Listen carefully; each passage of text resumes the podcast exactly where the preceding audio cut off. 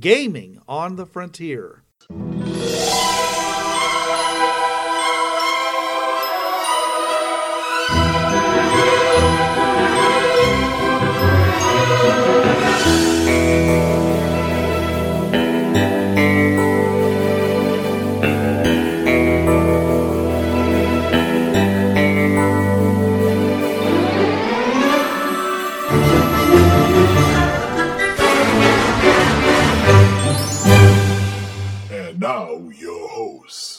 This is Bruce.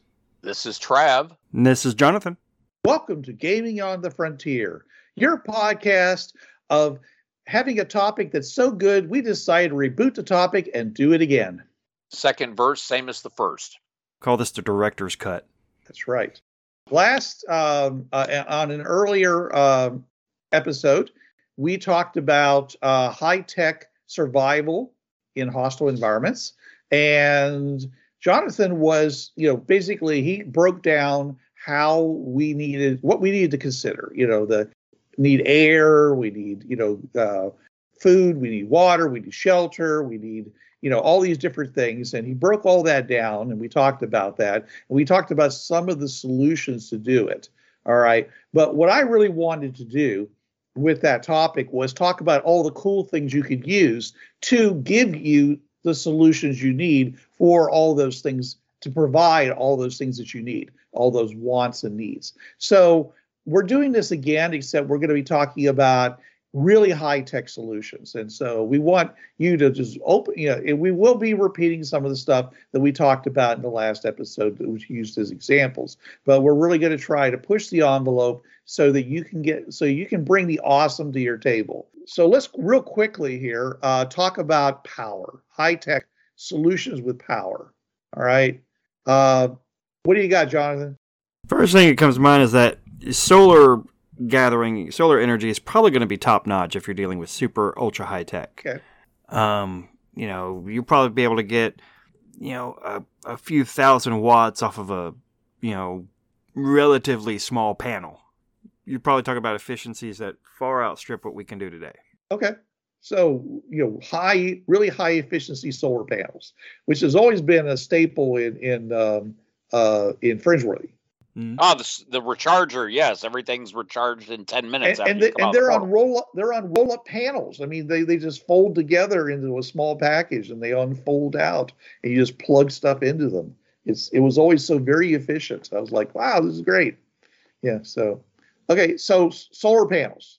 How about you, Travis? Uh, wind power. Set up a windmill and get that going, or maybe a water generator where, if like, oh, we're near a decent sized river, put that in, and it's hydro little hydroelectric mill generator type thing. Yeah. Right. So wind I or mean, water. if the water's already flowing, you know, into your habitat, you know, through pipes that you put into like a mountain stream or something like that, why not, you know, include a turbine Yeah. in that assembly to produce power? And of Just- course, wind. What do they call? I want to say they call it. Well, it's a windmill, but a wind uh, wind farm, I think, is what they call it, where you have you set up like three or four of them, and just Th- Mm, There's yeah. also the the Darrieus ones where they're vertical, they look like egg beaters. Oh god, yeah, okay, I know it. Okay, yeah, yeah, yeah, yeah. Yeah, they, They, Yeah. they they stay stationary, but they can catch the wind in any direction. Right. Yep. They're not as efficient as the big, you know, bladed ones. Okay. Uh, but as you say, they they uh, you know you could put them up anywhere. You don't have to have a big, huge tower sticking up, uh, drawing attention because those towers are will draw attention. Okay. So you could put that pretty much anywhere where there's air. Uh, you could you could put this sort of thing up on the you know the I mean if you paint it right, I guess you could look like a tree. Uh, you could put it up on, you know, except it spins, but uh, you put it up on the top of a hill, run the lines down, uh, and and let it generate air whichever direction the uh, the wind comes. Sure, right. Um, okay, getting a little more high tech than that. Fusion generators, right? Oh yeah. Oh yeah, If you've got super high tech, super high efficient, just a little bit of, of water will, will carry you a long way. Yeah, especially if you don't need to have, you know, because our our ideas of fusion are using deuterium and tritium and stuff like that, which are all isotopes of hydrogen. Okay, you know, but whenever we read about fusion power, it's always just water. It's just it's hydrogen that's cracked out of water, and then they fuse it together and take a little bit of that energy back to crack the next bunch. You know, it's just regular garden variety hydrogen. So, I yeah. I used something like that in the FTL 2448 campaign I ran I think okay. last year where yeah, their ship crashed and all that. So we had the techies sit there and cobble together. Okay, well, we have a fusion re- reactor there. It's still there. Oh, and we landed near a lake. Yeah, just put it on the lakeshore there. We just the water from the lake, and we have power. Even though we're in medieval society, where we got lights and heat and refrigeration, and you know, yeah. Yeah, and, and believe me, that refrigeration is a good thing. Now, that's also one of the big advantages for an underwater habitat because water gets colder as the further down you go. Oh yeah. And it doesn't take it, it doesn't have to go down very far before you are actually pulling, you know, if you were actually to pull water up from that depth, you're pulling up some ice cold water. Yeah. So, you know, your refrigerator can be as simple as piping some water from the depth up as, you know, and making, you know, surrounding something you want cold you know, and you and it's just like here in Michigan when we would get, you know, when the power's out. Oh crap, we got to make sure our food doesn't spoil. Just put it in the backyard. Fur yeah. stores her water yeah. out back for because her son her son sucks down water. And it's a good thing. Drinking a lot of water is not a bad thing. But yeah, let's say it's oh, it's like 35 degrees out. She'll put, you know, the the, the 24 pack wrap bottles put it out on the, outside the back door and they go and get it. It's cold. It's ready to go. It's not frozen. Yeah. yeah. Um, even oh, here in Atlanta in the wintertime, I just keep all of our soft drinks in the in, out in the, the garage.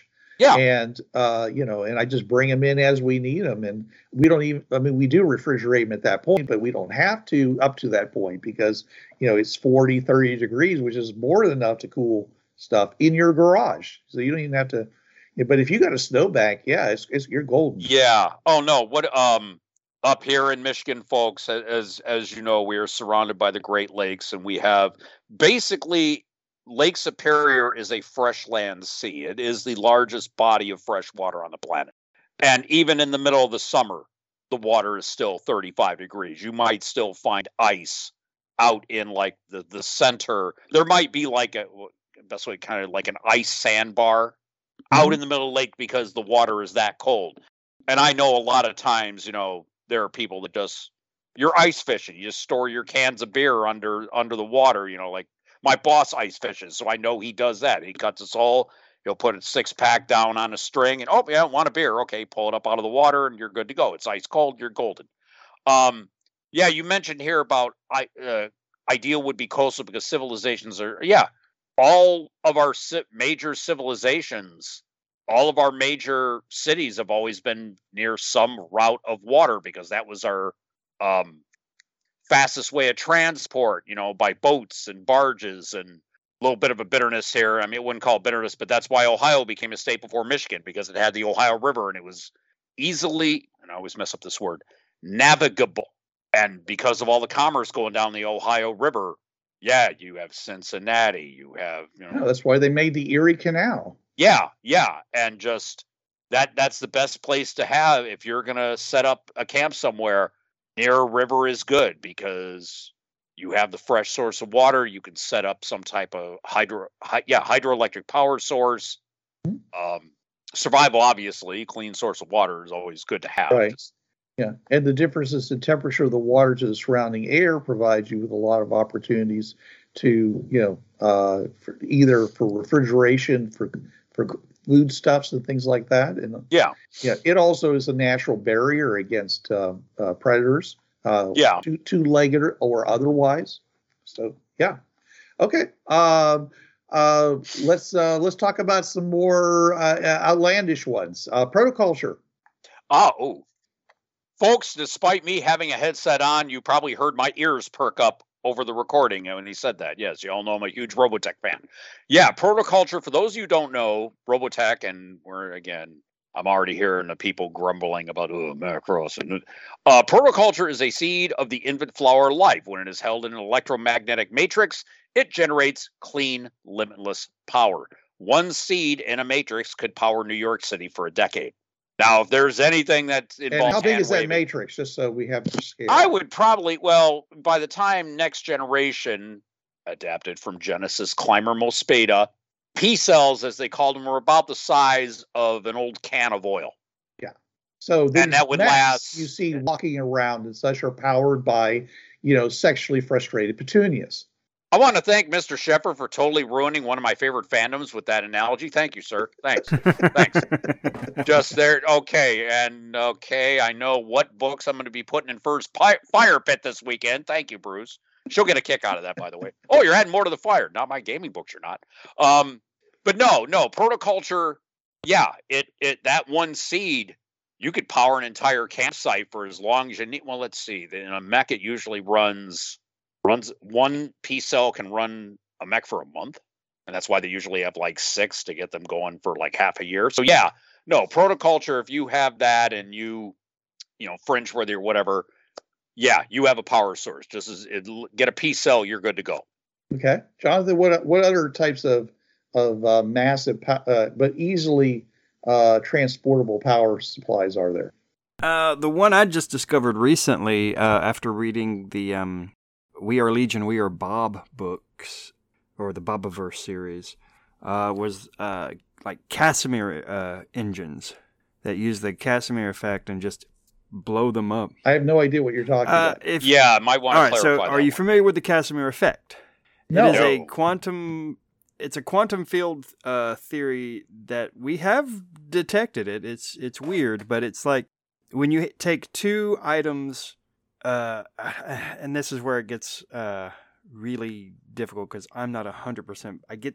I've, I've heard of it before, but it's like basically taking two metal plates and getting them ever so close together and there will be an attractive force between those two at the at a very like super microscopic scale and it's stronger than gravity it's not a gravitational effect but there seems there seems to be something that pulls these two plates together that is stronger than gravity and they call it the casimir effect Yeah, I'm, uh, yeah, it's I'm on, and we're gonna do this, and we don't have a way to add reverb. The qu- the source of all knowledge and wisdom, Wikipedia, and I just looked it up here, and it's uh the typical examples of two uncharged conductive plates in a vacuum placed a few nanometers apart. In a classical description, the lack of an external field shows there's no field between the plates, and no force would be measured between them. When this field is instead studied using quantum electrodynamic vacuum, it is seen that the plates do affect the virtual photons which constitute the field and generate a net force, either a retraction or repulsion, depending on the specific arrangement of the two plates. Yeah, okay. so yeah basically Okay. a- an, a, an overgrown version of that uses this effect is to basically generate free free energy Okay, what's the difference between that and a zero point module? I would honestly say probably nothing. I would probably say they're probably that would honestly in my head be the explanation for zero point module. Right, because in in TV shows like Stargate and other type things, they have these devices that essentially harvest energy out of vacuum, out of nothing. Essentially, it's a quantum physics idea that uh, that the universe is constantly expanding, therefore particles are coming into existence, and if you can collect it in some way, uh, using this device, you have an unlimited power source. And usually, where they use these things, they are a massive power source, like Starship powering, you know, space station powering, you know, death, you know, planet killer powering thing. And it's, you know, usually something pretty small. And it's like, so in, in in almost all these television series, he says, you know, your your team basically grabs the zero point module out of the the, the death machine and spend the rest of the uh, of the show trying to get away with it. And everyone's chasing after you because you're thwarting them, you know. And Okay, uh, real quick, I, I I scrolled down to the bottom, and yeah, I'm kind of one of those guys. I'll read the end of a book, find out who did it. Speculative applications for the Casimir effect. Is suggested that these forces have applications in nanotech, in particular silicon integrated circuit technology based micro and nano electromechanical systems and so-called Casimir oscillators. And I'm now imag- I'm now imagining saying I have no idea what we're talking about. yeah, same here. You're more scientifically minded. It- Bad folks, it's bad when Bruce, the general science. Well, you know, if I had, it- if I, if this, if this has been one of my ideas, I would have read up on it. Yeah, Uh, the Casimir effect The Casimir effect shows that quantum field theory allows the energy density in certain regions of space to be negative relative to the ordinary vacuum energy. And it is shown theoretically that quantum field theory allows states where the energy can be arbitrarily negative at a given point. Many prominent physicists, such as Stephen Hawking, Kip Thorne, and others, therefore argued that such effects might make it possible to stabilize a transversable wormhole. Yeah. Oh, okay. Yeah, we're uh, now. Now it's something. Ooh, something to make a what do they call it? An Einstein Rosenberg bridge or something like that. And basically, it's a It's a wormhole. Yeah. wormhole. Yeah. Wormhole. Yeah. yeah. But okay, yeah, it's just now I, I look down and I'm saying, okay, and I'm I'm scrolling on the page here and I'm okay, these are all formulae. I have no idea what's going on here. And oh look, I, words I somewhat understand. Yeah. Um All right. no, Uh, Casimir, okay. that that's interesting, Jonathan. It's a neat Yeah, I would Okay. I Alright. would recommend the book. It's um uh, I'd have to hunt down the the author again, but yeah, it's the the title of the very first book in the series is We Are Legion, We Are Bob, and it's basically about a a modern day software engineer who dies and uh, he, he he gets brought back as the controlling AI for a um, von Neumann probe. Okay. book by Dennis E. Taylor. There you yeah. go. Yeah. All right. All right. Well, okay. I'm going to go back to you, Jonathan. Talk to me about um, orbital power generation and le- uh, using lasers to transfer it to ground stations. Okay, well, immediately when you say orbital, I want to do, you know, again, solar panels, just either solar Yeah. panels orbiting the sun or orbiting far outside the planet's atmosphere. But then, yeah, using like microwave lasers to beam the energy down to a receiver unit on planet side. Right. So the idea is that you can make this massive power station. Okay, it could be huge, you know, up in orbit. All right, and then you take that power from it, you know, and if you're out far enough, then you're not going to, you're rarely going to run into problems with the Earth getting in the way of it. Or if you do, then you know you just have to deal with the fact that sometimes your power is not going to be there. All right, you know, uh, or you have two stations, you know, one that so it they they hand off to each other. You can have an array of these. The point is, is that you get this power, and then you use a laser to basically fire it down to a location on the planet and provide power in a receptor there. Whether you know you basically are literally boiling you know water in a boiler and producing steam which is basically all a, a, a nuclear power plant does by the way is essentially produces heat which then is used to run a boiler which then turns generators okay or you know other things like that. Uh, and so you can have basically a planet you know a, a, a big installation all right or even a small installation. This it doesn't seem like it has any power yet it has power. And it's because it's all coming in probably an invisible beam to a receptor okay somewhere on the uh, you know on, on the base whether it be in the orbital ba- uh, in the aerial base or uh, on the floating not underwater that won't work very well unless you have you it's going to have the receptor has to be floating it's not going to do too well The- or you know land based okay this idea was actually presented uh, to airplane carriers. The idea was that they would have this orbital uh, generator. They would fire these lasers down uh, at um, at jets, passenger jets. Okay, they would essentially they would have three engines. They'd have two regular engines on the back, and they'd have a third engine on on top of that. And the idea was that you use the conventional air uh, uh, engines to get you up to about 30,000 feet, your normal lift and stuff like that. At which point, um, then you'd switch over, and because it's 30 feet up, you're above the clouds, you're the air is thinner, and all that stuff like that. You know, the laser's more effective. You fire the laser down into this chamber, you know, and essentially use the laser to heat the air and that causes the air to expand. It turns, you know, uh, it turns the well, it doesn't even have to turn the turbines. It blows out the back.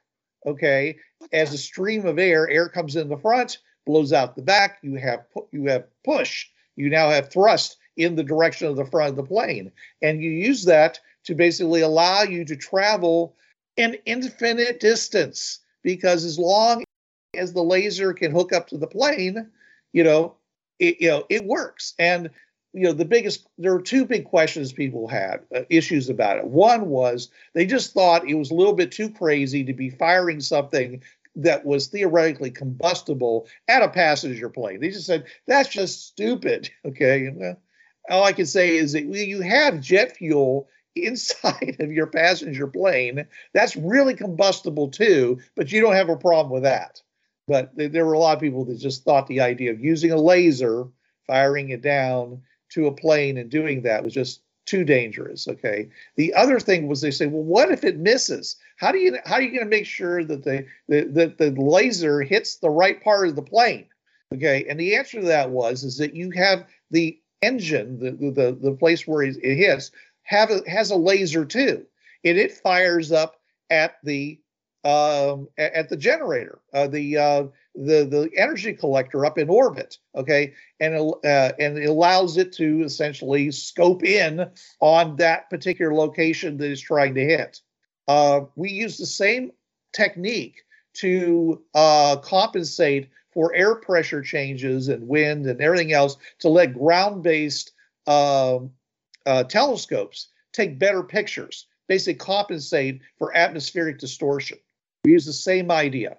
Uh, it could be used, and so it could have been used on these planes so that they would always hit exactly right. And if it was ever out of whack, then it wouldn't work, and they would have to use their their you know their regular engines, okay, to basically uh, you know either complete the distance at a higher cost to the to the airline or land at a, at a nearby airport and uh, deal with the repair. You know, you know, so it was something that was a possibility, but unfortunately, none of these big you know, these big airlines were willing to buy it. First of all, they were like, "Okay, fine, you put the orbital thing up there, and you know, and and we'll we'll think about doing it." Okay, and then of course everybody said, "You're going to put an orbital death ray." No, you're not. Yeah. we have we have treaties. There's no, it's not a death ray. It's a power generation beam. It's not. Could it be used that way? Could it be well, misused that way? Well, of course it could be misused. Yeah, that's where what what. Oh God, what was Politics. the line? No, what was the one line I heard recently on Picard? Any law of physics can either be turned into a weapon or outdone by another law of physics. yeah that yeah, any anything can be turned to a weapon. And let's see, a beam that shoots energy down. Yeah, no, I'm yeah. I'm reading I'm reading new weaponry, and of yeah, course the, that's the, the yeah. same laser that's used to you know uh, to cut out cancer can be used to blind somebody. Oh yeah, yeah, yeah. Anything can be misused. Well, that was the thing in um, Fallout New Vegas where you had the um, you had the uh, the Poseidon Energy Center that you know was a solar panel receiver, but out there somewhere it was the control unit for a death laser. Well, you had to ch- you had the choice of either not doing that or doing that, and of course everybody's going to do the death laser, just because it's that kind of game. I've never met anybody who said, no, no, no, I provided extra power to everywhere rather than having the ability to have a death laser. I, I did that because I didn't know the death laser was an option. You poor. And now Jonathan's going to go play the game again sometime. Like, oh, wait a minute, you can trust me. I've played that game so much. I have mods I made for that game that have like thousands of downloads. Trust me, I. But didn't know about the giant death laser. Oh, well, okay. not the first time. not the first time. Granted, I think probably on the second, third, fourth, fifth, sixth, and seventh consecutive playthroughs. All right. Certainly so, on my Evo playthroughs. Right. And you know, and you know, and if you're on an alien world or something like that, okay, you know, there's nothing that says you can't take, you know, the power that's coming out of your fusion energy, okay, uh, plant and use a laser to power other air vehicles. You know, we were talking about how you you build your your base in orbit and then lower it to the ground. You know, if you're not worried about air, I mean about the sound of it, you could do the same idea. Fire this thing down, turns turbines, blows air out of the bottom. It slowly goes down, you know, slows its descent, lands it wherever you wanted to land it. You know, ter- it keeps going to, you know, you don't even need, you know, the uh, the parachutes or the um, uh, or the big dirigible. You literally can, you know, using these kinds of engines, just blow down, and then uh, at the end, if if you get overrun by uh, indigenous people who don't like you, you can always move your base. Just turn the thing on again, fire up the the the the um, uh, the jet engines underneath your base, and fly it someplace else. You know, and everyone's like, who knew they could do that? So you can. I'm saying you can use this to power other vehicles. You know, you can uh, uh, just like it's really dangerous to stand uh, to climb a tower and stand in front of the microwave generators for the for the uh, telephone system. You know, you could die from that. Uh, the uh, you likewise could use you know uh, a power generator and send a laser over to a receptor on a vehicle or a plane, you know, or a drone, or you know anything else, you know, and that can receive it, uh, turn it, and and somehow turn it into electricity uh, and use it for other purposes. You know, it's it's not the um, air transmission that that that we were uh, told we were going to get from um, Tesla. It's not that. Okay. And believe me, if you can figure out how to make that work, Ooh, that's a whole nother thing you can do. yeah. The whole Tesla generators and sending so much power through the ground that Wireless electricity. trees- yeah. Trees are arcing between them hundreds of feet away from your base.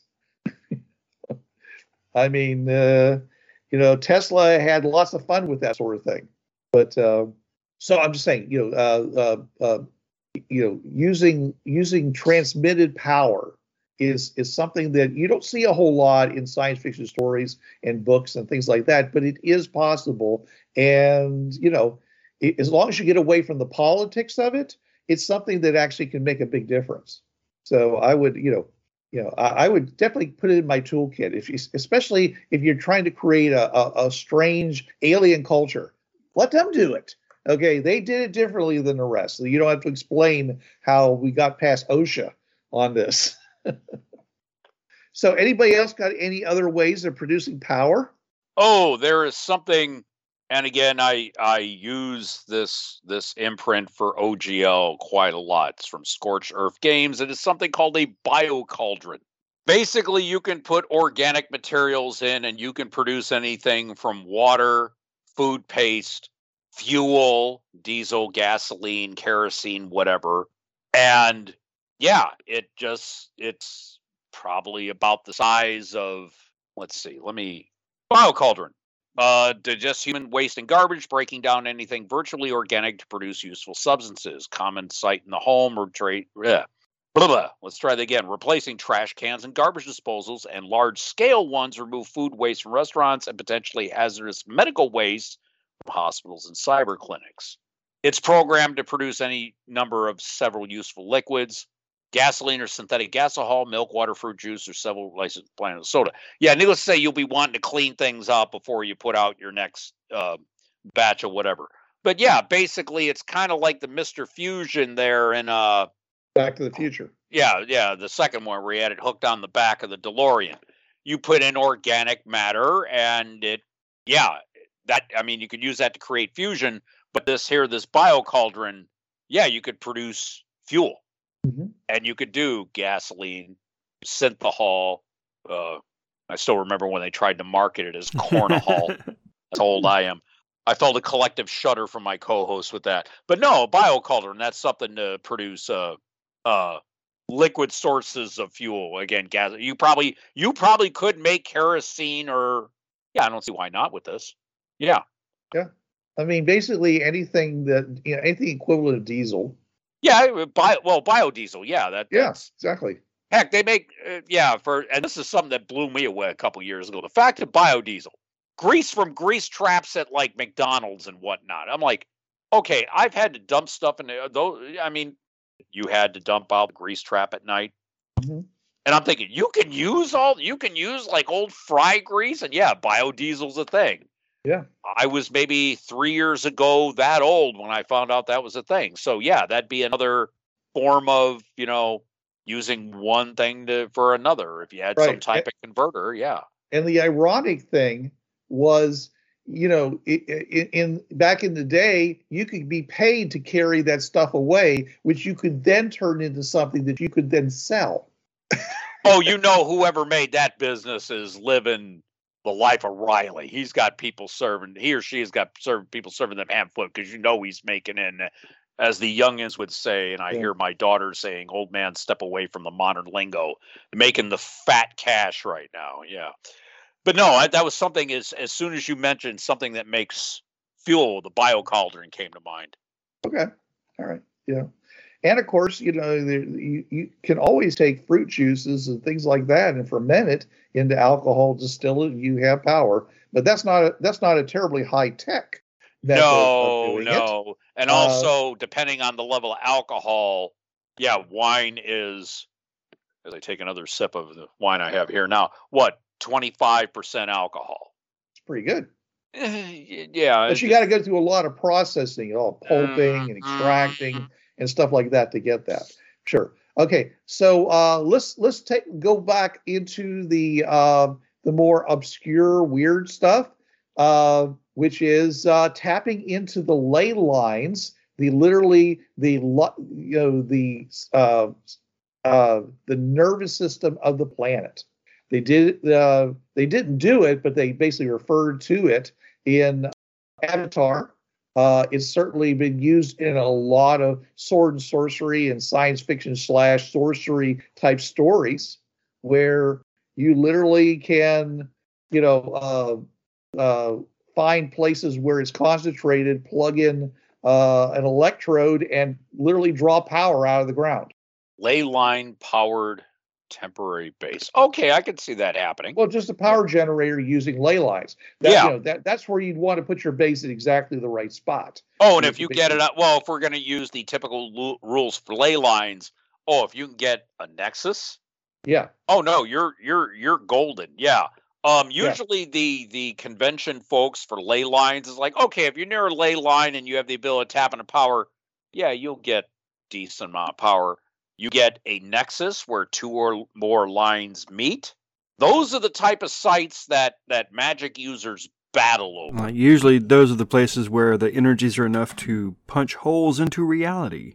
Yeah, yeah. If we're gonna start going the Rifts rules here, that's like, yeah, Well, I was going to mention Rifts because Ro- you know roll all- for they, a they, they random rift basically opening. souped up those. You know, they, they turned those ley lines into high tension wires. Yeah, yeah, because of the um you know, the nuclear exchange in 2088 and the more people died, the more ley lines flared, the more destruction it caused, the more people died.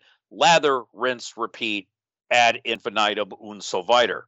And so now in the Rifts game, you have these ley lines that are visible from space at night. And even in the day, you walk through them and there's sort of a blue twinkle every so often. You know you're on a ley line. But no, tapping into a ley line, like some type of, well, let's see, in Rifts, they'd call it techno wizardry. I would refer to it as techno magic. But yeah, have something to convert ley line energy to just electricity. Oh no, that would be I mean, obviously that would be a very expensive magic item by, you know, most games that you have the uh item creation rules and yeah, that would be something that a very rich board wizard would come up with. How are you getting power in the middle of the wilderness here, you know, Flagstaff the Great? What is that device over there covered with the gems and the Yeah. It's like you done what? Uh, Yeah, even even if you're not dealing with like tech, technology that will turn like ley line energy into into power, usually most you know most settings will have a ley line as a place where you can access or use magic cheaply. You know, you don't have to you're not having to use as much effort to generate magical effects. So even something as small as a create fire spell will be a lot easier on a ley line. So you could possibly you know, you'll find energy, you know, some sort of energy production easier around a ley line as opposed to off of it. Okay, uh yeah, I'm trying to recall the line again, you know, if we're going to be using the games like Bureau 13 Fringe where the last official versions were OGL. Uh let's see there's a couple rules for ley lines. The one on the D20 PFSRD page is ley lines what they do is increase the caster level of the spell you're casting and you have a rating of 1 to 20 so it's like for every 5 I think it's CL plus 1. So if you do that create fire Jonathan, you do that create fire spell, and you're on a level 20 ley line, which probably at night you would see, you know, the bit of light coming from it. Your create fire spell, I believe from the rules, would be five caster levels higher. That means it would last longer, might give more damage if you know you you know were to create you know use it as a weapon. Burns Yeah. longer and hotter, and yeah. Yeah, the duration's longer, longer, hotter, faster, and I'm getting into the Kraftwerk song there.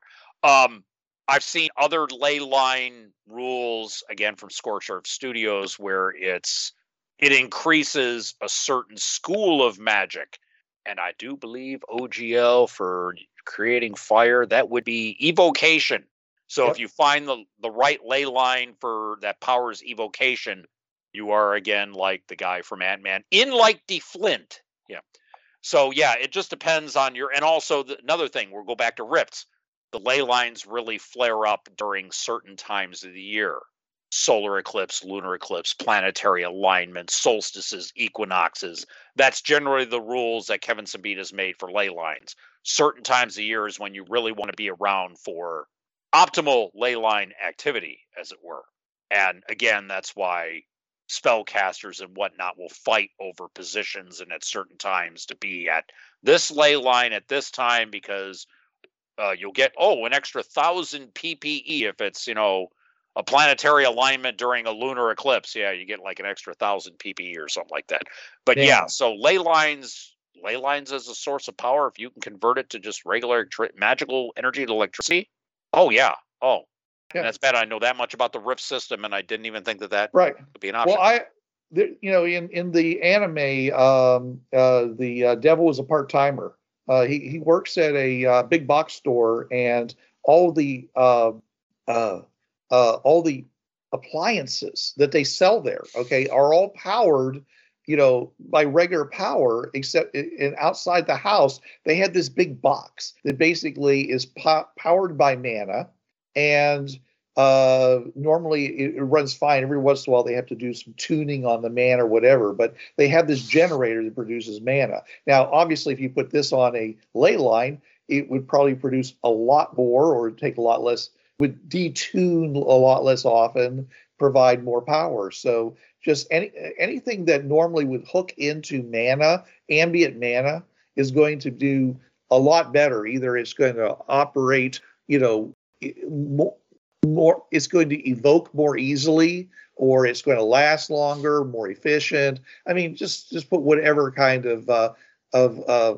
adjective you want to to it it's it's going to be a good thing to do you know if you have that kind of of technology. And of course you know we are invoking you know uh, Cl- uh Clarke's law which is a sufficiently advanced technology is indistinguishable indistinguishable from from magic. magic, and likewise any magic uh, advanced magic is going to look like technology. So you know all all these are still high tech solutions right? So just okay. depends on the rules of physics and nature and science you want to subscribe to. Yes. right right you know now uh jonathan are you familiar with the um uh, the vampire powered uh, generator It sounds familiar, but I'm drawing a blank.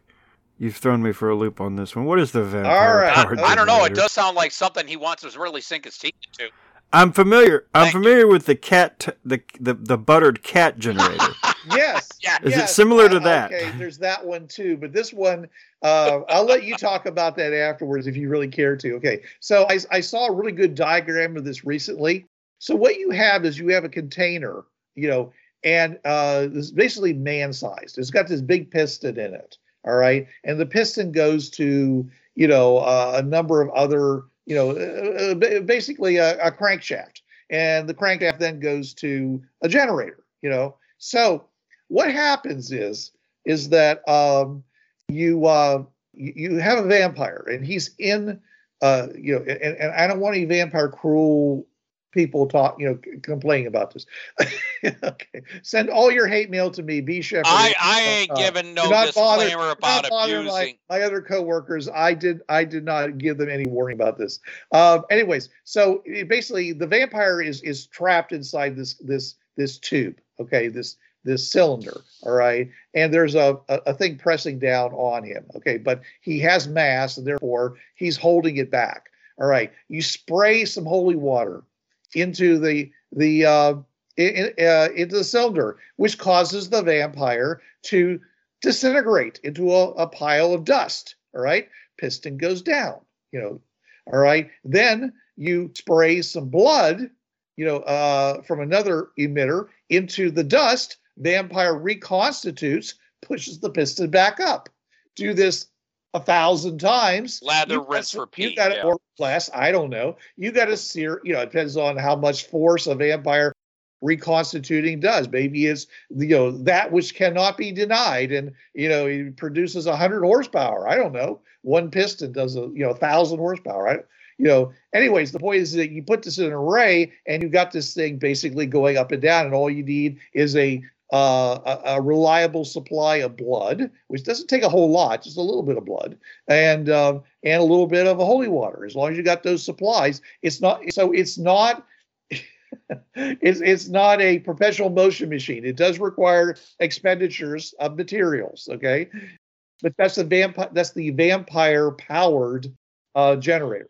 Oh, okay. Yep, that's I had heard that. All right, before. so- Okay. Uh, I mean, if you're in a medieval society and it's low tech, you you you got basically something that, and you got lots of vampires and got this thing set up. Uh, you might not be able to produce electricity because you don't have no understand what a generator is, but you're still producing force. You can still run uh, a lathe. You can still run a water, you know, uh, not a water wheel, but a um, um, uh, a mill you know, to, to grind grain. You can still run rollers to, you know, to to flatten pieces of metal. I'm just saying you have force. You know, this is producing force that can be then harvested for useful things. So even to pump water up to the top of a tower, and now you have water that's you know you now have perpetual energy, not perpetual. I'm sorry, potential energy on the top of the tower or the top of the hill, which then can run down and then provide you know hydraulic energy to run other parts of your city. So I'm just saying is that you know it sounds kind of and I'm not gonna I'm not gonna uh, begrudge anybody that, but I mean the concept works, and you could you could run an entire city on vampire re, de- death and re, uh, or destruction and reconstitution. All right, so back to you, Jonathan. Tell us about the the buttered cat, um, the buttered cat generator. Ah. It- it's based off of the classic uh, ideas of you know a cat always falls on its feet and buttered toast will always side uh, fall buttered side down so what happens if you strap a piece of buttered toast onto the back of a cat and drop it it it can't land on either side. It'll spin and perpetual so it'll spin motion in, in place. Yeah. yeah. Although that reminded me of a of a a, a slightly the the vampire generator reminded me along the same lines of you know the phrase so and so was spinning in their Mhm. grave. I heard the phrase once, but that, that got that got so and so spinning in their grave so fast you could stick a crankshaft up their butt and they'd power the eastern seaboard for a month. there you go. Yep. Good night, everybody. Yeah. Good night. or as me and Z do. Dun, dun, dun, dun, dun, dun, sketch. Right. Yeah. Okay. So uh, dealing with it a little bit more in the game system rather than the weird the the uh, actually in Savage Worlds this would be what would be considered to be a weird science device, and Oh, you, you could think? make these things in the Savage World system and use them in any game like Bureau 13 that I used. You know, in the Savage World system to run, you could have built a generator using vampires and the whole idea.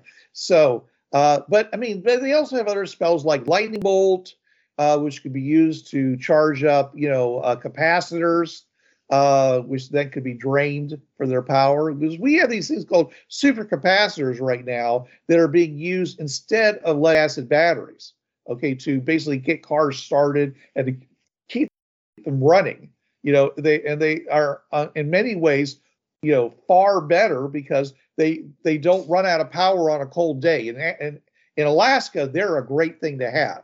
Okay, when the temperature gets down to negative 20, negative 30 degrees, these things still work. Your lead acid batteries are like, sorry, can't help you.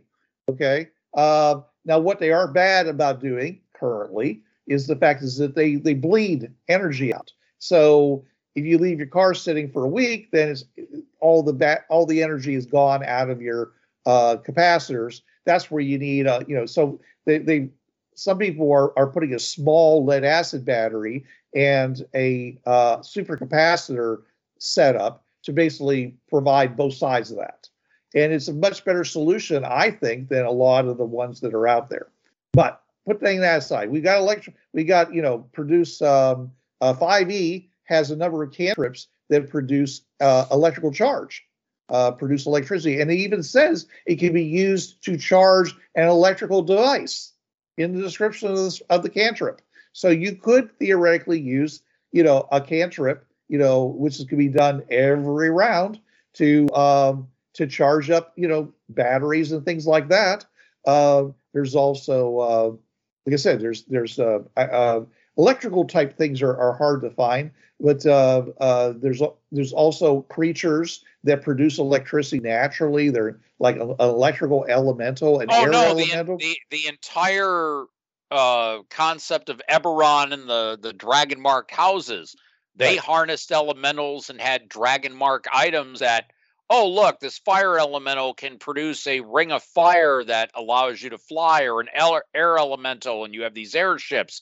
Right. And of course, my favorite, the lightning trains that basically they Mhm. locked um, electrical elementals in these lightning stones, and that served as the track. You basically had a technomagic powered maglev train.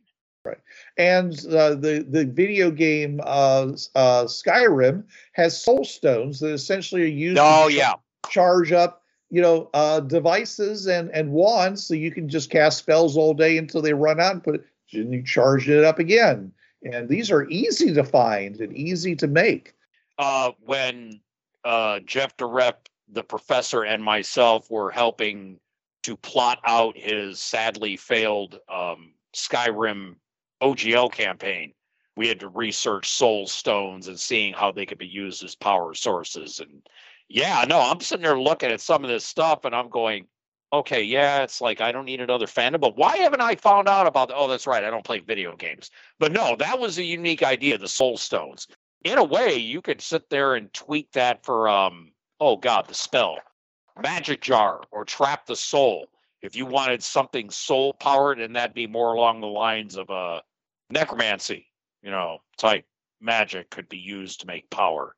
Just the power of a soul to, you know, put it in a gem and it runs this and this and turbine and yeah. even in fifth edition D and D, the um, uh, the the the source book where you go into Avernus or or Hell, the first layer of Hell in, in Dungeons and Dragons, uh, they had you know Mad Max style vehicles that were powered off of soul coins. You know, the coins that were the the, the forged souls of of you know human beings or mortals. So yeah, there there's already the, the Mm. there's many examples of soul power basically, okay Uh and you get to drive around Mad Max vehicles in hell. hmm, okay. all right Never, Well, never mind um, Baldur's Gate is a game based in Faerun, the Forgotten Realms. Yeah, Okay, you I- start there all and then you right, end yeah, up yeah, going yeah, to yeah. hell. Hmm. Okay well there's in, in which version of hell i mean there's I a lot of it was the layers first one, in the abyss and Avernus. Okay. All right. All right.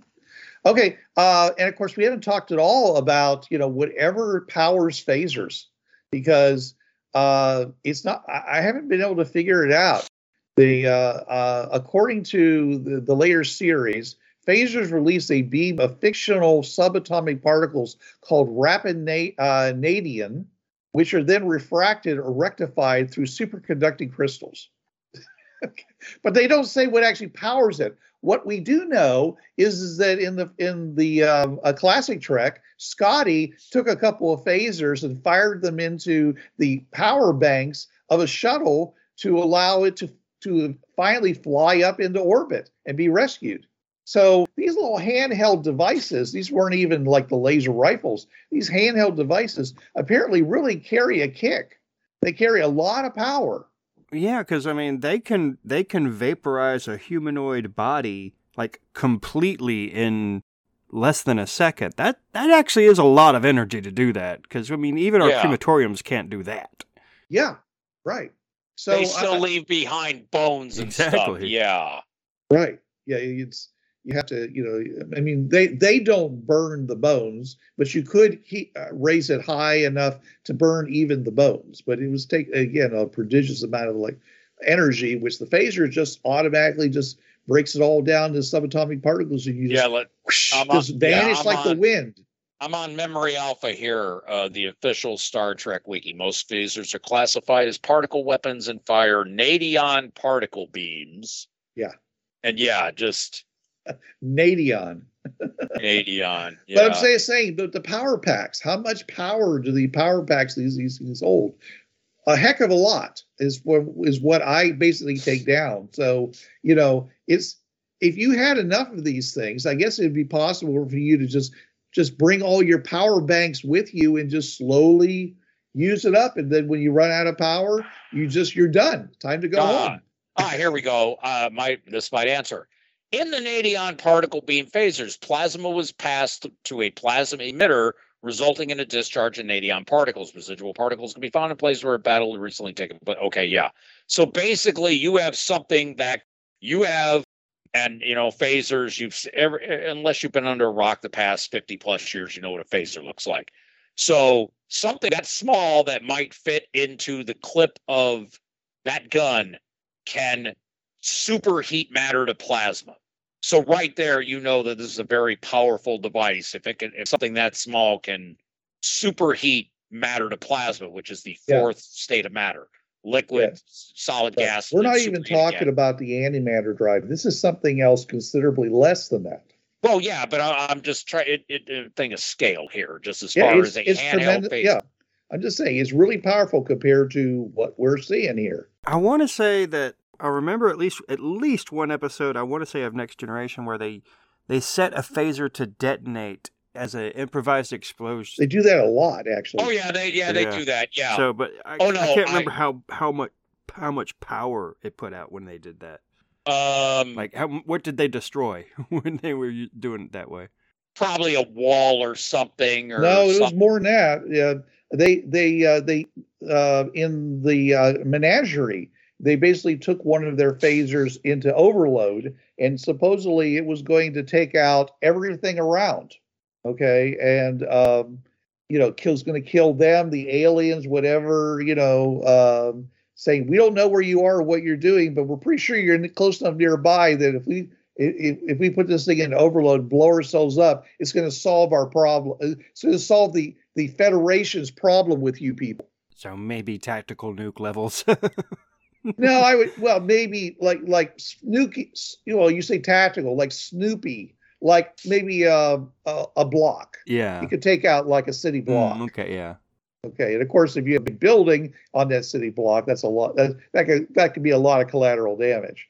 Blow off the bottom couple floors and Ah, here we go. Got the, the thing here. Hand phasers can be made to overload either deliberately or by sabotage.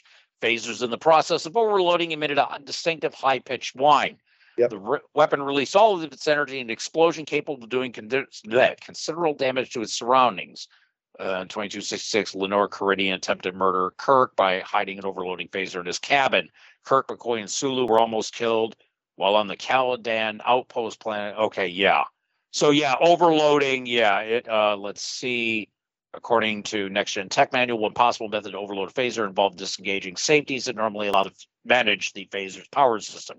This allowed energy to be transferred from the power cell to the pre-fire chamber, then back into the power cell faster than the cell could reabsorb the energy, causing the cell to overload. Okay, well, since we they still don't Sue- tell you how much.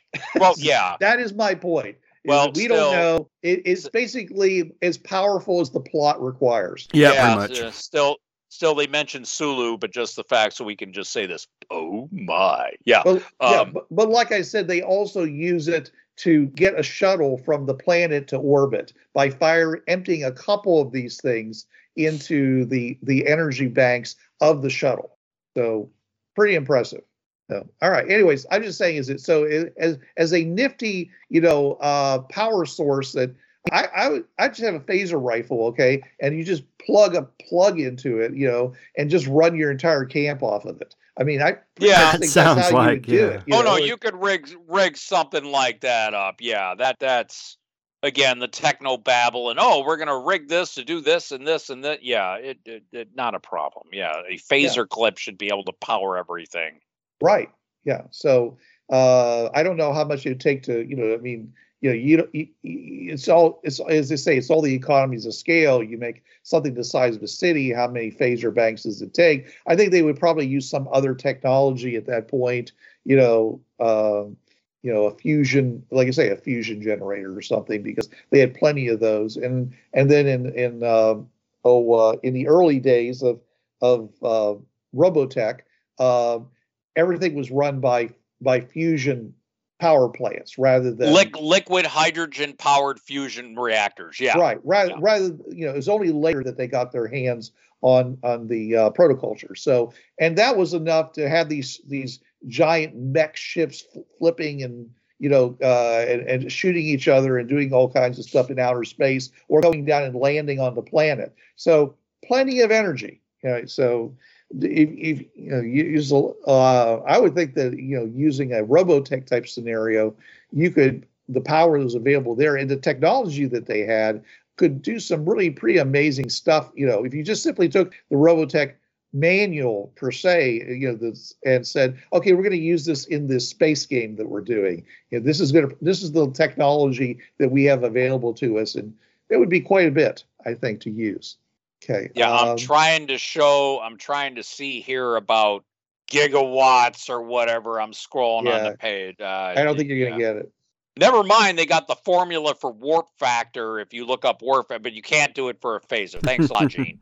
Right. Yeah, yeah. So and and as a last thing, you know, we we didn't, you know, uh, we didn't talk about things like you know transports and you know using lift balls and and um, you know various types of anti gravity vehicles and stuff like that. So we haven't talked about that. You know, we may come back some later, but I'm going to tell you that you know I don't care what anybody says. Walking around in a mecha is probably the coolest way of traveling hither and yon that you want to. And if you live in a fantasy world, I would dress it up like a giant. yeah. I mean, you're a, just make it look like a monster. And matter of fact, if you're, if Oh. you're trying to be covert, make your Oh. mecha look like a T Rex or something like that. Oh, there is a game. It was OGL, so maybe 3035, done by Goodman Games called Dragon Mech.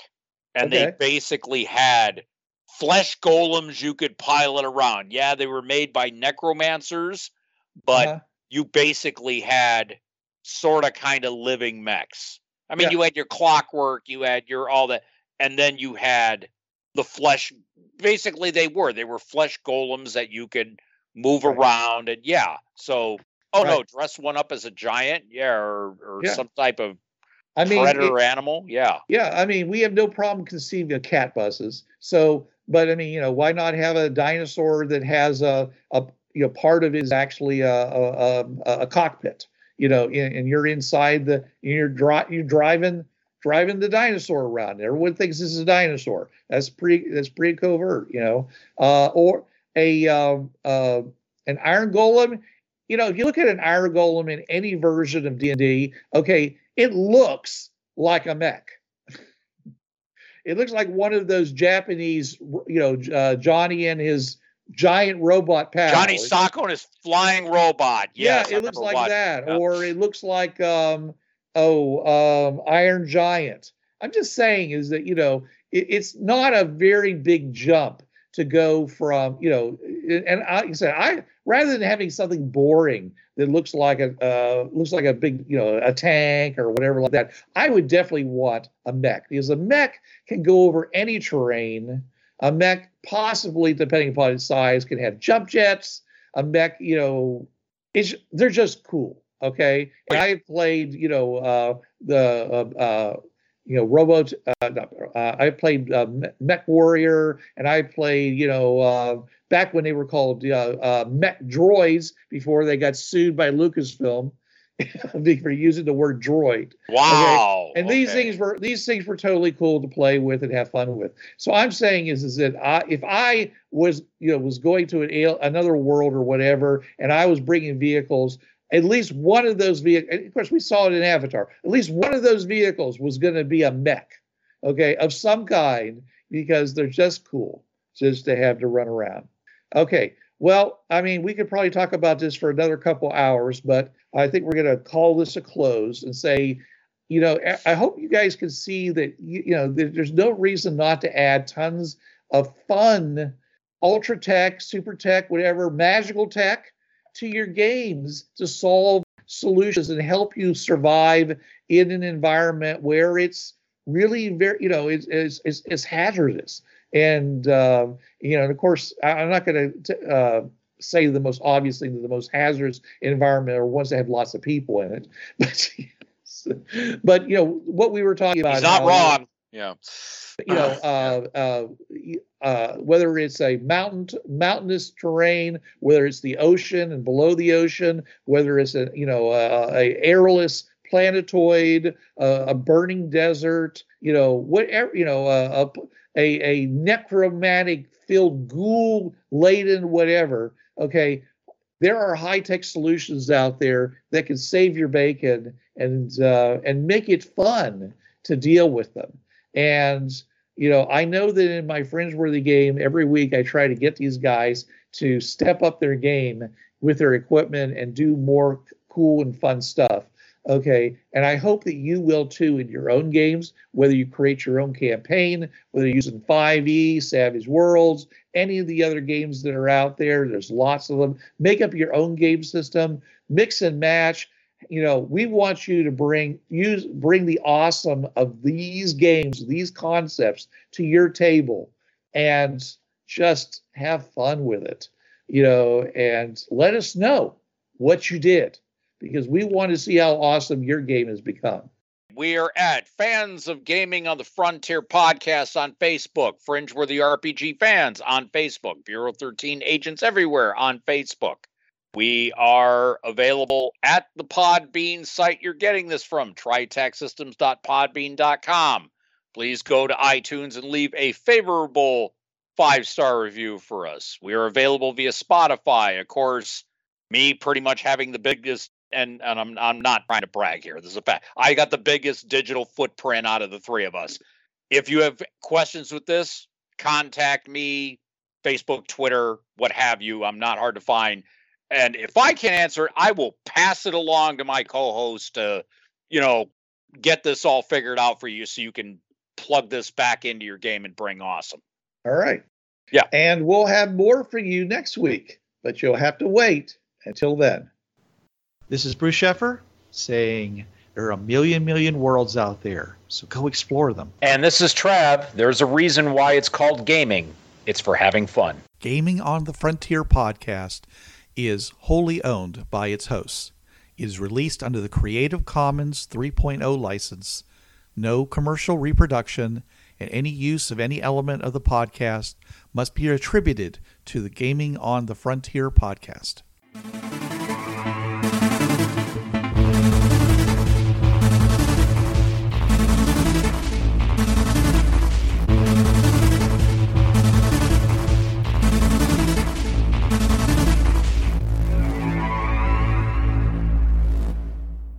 Hi, this is Trav from the Travcast. Listen to me Tuesday nights, 8 to 10 p.m. Eastern on listen.dementiaradio.org colon 8027.